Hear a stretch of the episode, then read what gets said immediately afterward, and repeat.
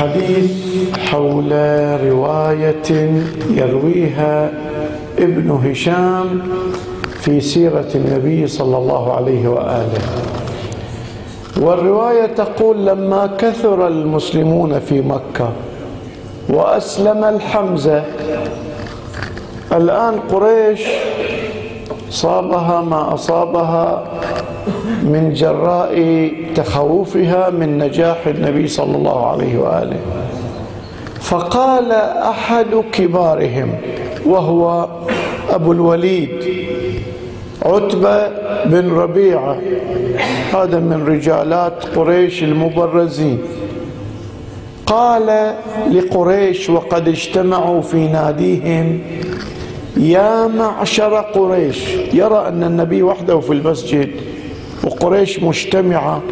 يا معشر قريش ألا أقوم إلى محمد صلى الله عليه وآله فأكلمه وأعرض عليه أمورا لعله يقبل بعضها فنعطيه أيها شاء ويكف عنا. طبعا قريش معروفة بكبريائها وغرورها وما بدأت الحوار. بدأت العنف والقسوة وتحكيم وسائل القوة وهذا شيء تعرفونه. وآذوا رسول الله أيما إذا. الآن بعد أن وجدوا أن ممارساتهم لم تجد نفعا أرادوا أن يرجعوا إلى الحوار ويقدمون عروضا لعلهم من خلال الحوار يستطيعون أن يحصلوا على ما لم يحصلوا عليه بالقوة. وحديثي في الحقيقة الليلة تحت عنوان فن الاستماع بس أردت أن نستخرج ذلك من رسالة من رواية لرسول الله صلى الله عليه وآله. جاء الرجل إلى رسول الله. جاء ربيعة بن عتبة بن ربيعة إلى رسول الله. طبعا أذنوا لقريش قالوا يا أبا الوليد قم إليه فكلمه.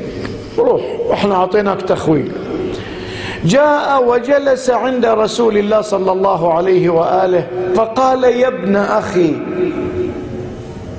بدأ بأسلوب هادئ. إنك منا حيث قد علمت من السطة في العشيرة يعني الشرف في العشيرة. والمكان في النسب. هذه بداية. ثم قال بدأت الآن التهم تتلو بعضها بعضا.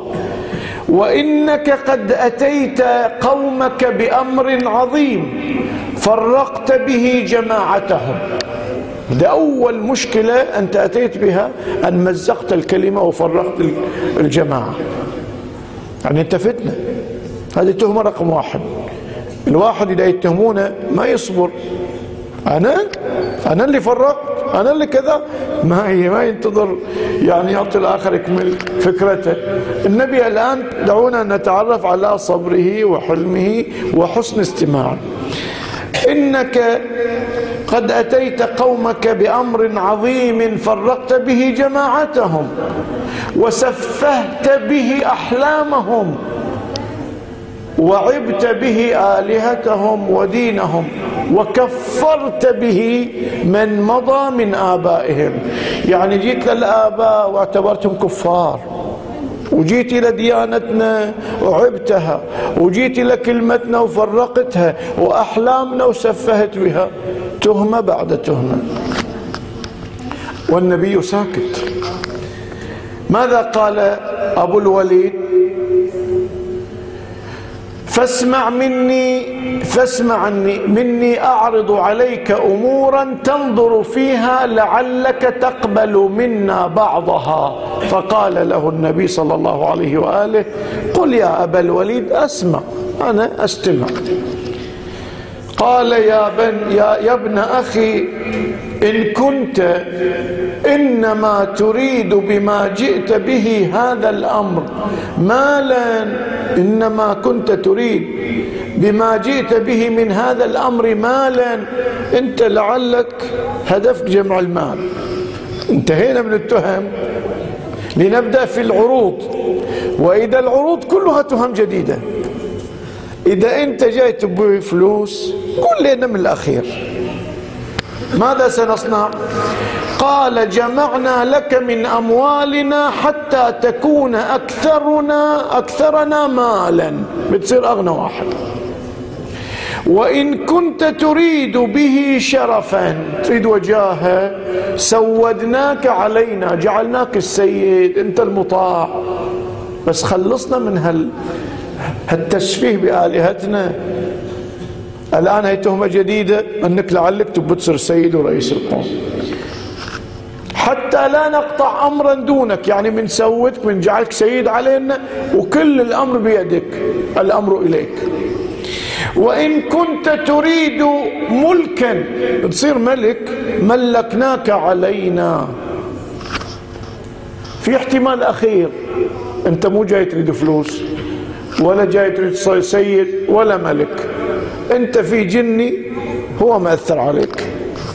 شلون؟ وإن كان هذا الذي يأتيك رؤيا تراه لا تستطيع رده عن نفسك طلبنا لك الطب وبذلنا فيه أموالنا حتى نبرئك منه. فإنه ربما غلب التابع على الرجل. التابع والتابع جني وجنية عند بعض الثقافات يتكلمون عنها. فاحنا مستعدين الآن.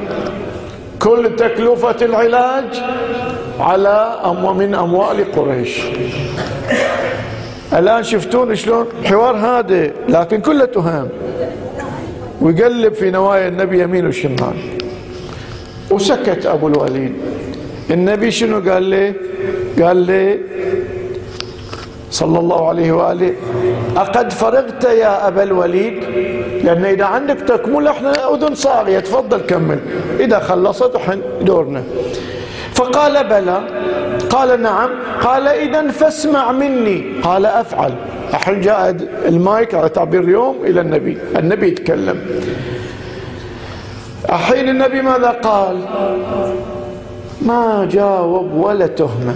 لا قال لي ليش تفتري علي وتقول أنا فرغت الكلمة وليش تتهمني وليش وليش؟ كله ما في.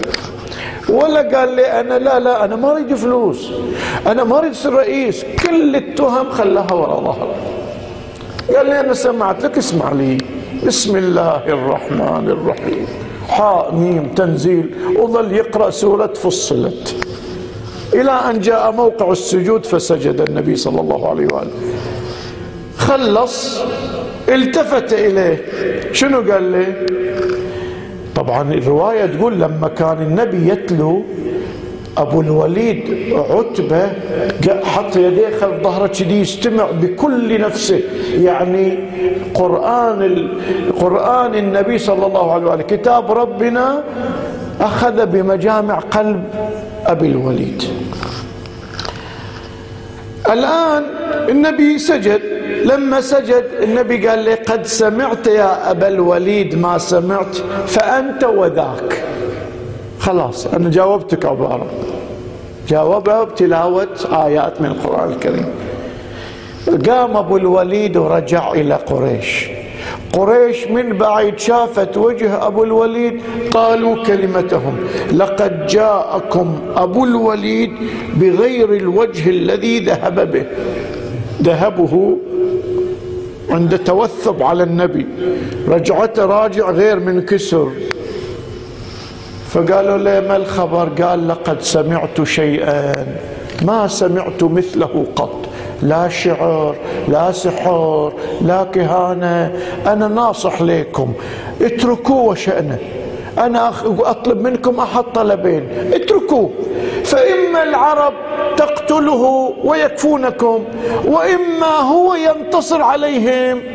فملكه ملككم مو جزء منكم مو من عشيرتكم. وعزه عزكم. ما قبلوا ما قبلوا. القصة انتهت هنا. لكن شوف إذا نجي نشوف الموقف واحد آذوه حتى أن الحمزة أسلم غيرة وغضبا لعمه ومع ذلك كل المواقف الماضية جاي يتكلم والنبي ما قال له يا عتبة طالع المقطع كله كله يقول له يا أبا الوليد.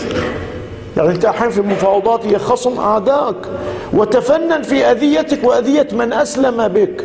ومع ذلك النبي كان يعيش رقي في أدبه وأخلاقه. أدبه ربه فأحسن تأديبه. وإنه لعلى خلق.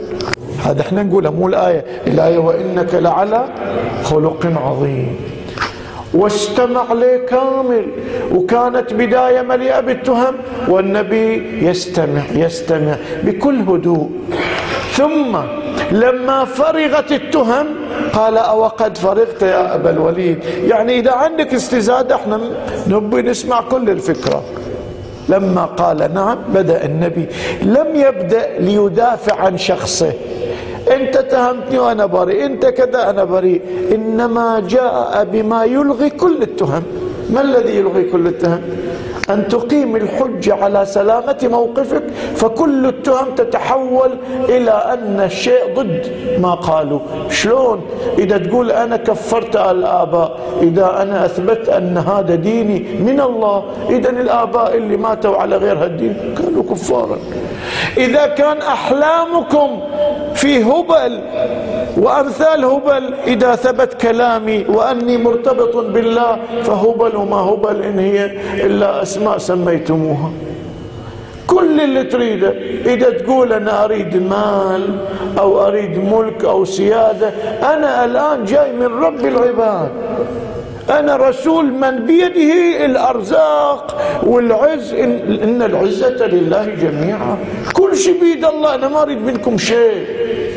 لهذا النبي صلى الله عليه وآله كل مراحل الدعوة كان يبين أنه لا يتعب لأجل أن يعترفوا له بدوره.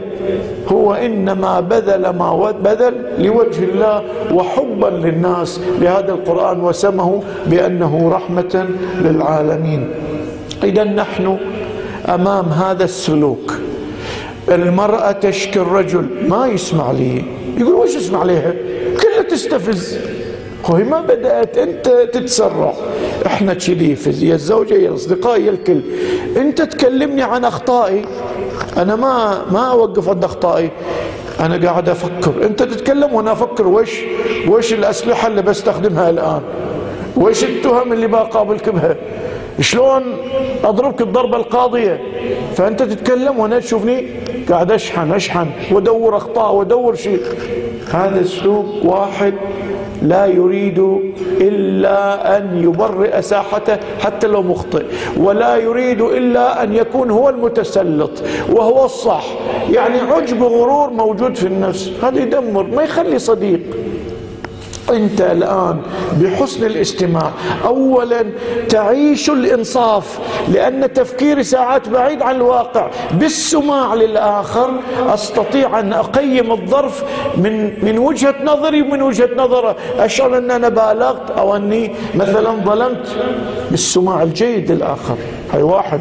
اثنين السماع الجيد يخلي الآخر ينصف لأنه يشوفني أنا مو جاي أصطدم جاي أريد حل فلا يبالغ ما يبالغ في تهمة لي. الشيء الثالث أن طريق القلب حسن الاستماع. إذا واحد يتكلم إياك إذا تقدر تقبل عليه بكلك يفرح يكلمك يستانس منك يعتبرك إنسان محبوب متواضع تألف وتؤلف.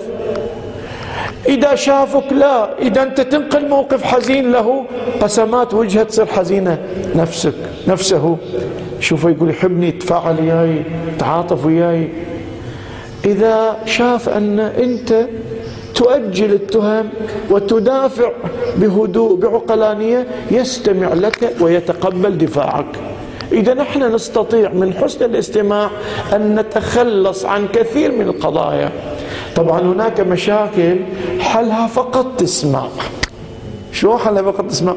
طلعت المرة ما تبي شي بس تبي تفضفض. اسمع ليه؟ خلصت السماع المشكلة انتهت. فإحنا بحسن الاستماع يمكن نعالج قضايا كثيرة. الله أعطانا لسان لسانا كم؟ وكم أذن؟ وفي واحد منا يسمع ضعف اللي يتكلم لو كنا نتكلم ضعف اللي نسمع. السؤال لي ولكم أستغفر الله لي ولكم والحمد لله رب العالمين وصلى الله على محمد وآله الطاهرين.